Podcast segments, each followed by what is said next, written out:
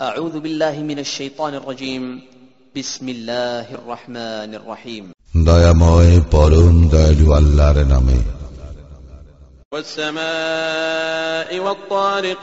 শপথ আকাশের এবং রাত্রিতে যাহা আবির্ভূত হয় তাহার وما أدراك ما الطارق তুমি কি জানো রাত্রিতে যাহা আবির্ভূত হয় উহা কি النجم الثاقب উহা উজ্জ্বল নক্ষত্র إن كل نفس لما عليها حافظ প্রত্যেক জীবের উপরেই তত্ত্বাবধায়ক রইয়াছে فلينظر الإنسان مما خلق সুতরাং মানুষ প্রণিধান করুক কি হইতে তাহাকে সৃষ্টি করা হইয়াছে خلق من ماء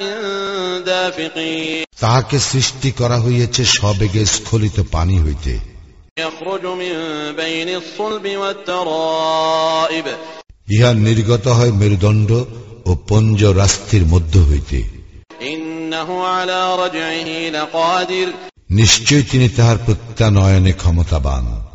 يوم تبلى السرائر যেই দিন গোপন বিষয় পরীক্ষিত হইবে فما له من قوة ولا ناصر সেই দিন তাহার কোনো সামর্থ্য থাকিবে না এবং সাহায্যকারীও নয় والسماء ذات الرجع শপথ আসমানের যাহা ধারণ করে বৃষ্টি والأرض ذات الصدع এবং শপথ জমিনের যাহা বিদীর্ণ হয় إنه لقول فصل নিশ্চয়ই আল কুরআন মীমাংসাকারী বাণী وما هو بالهزل এবং ইহা নিরর্থক নয়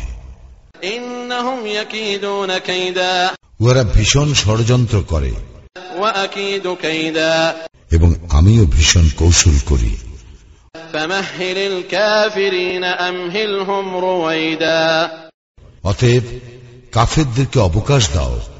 উহাদেরকে অবকাশ দাও কিছু কালের জন্য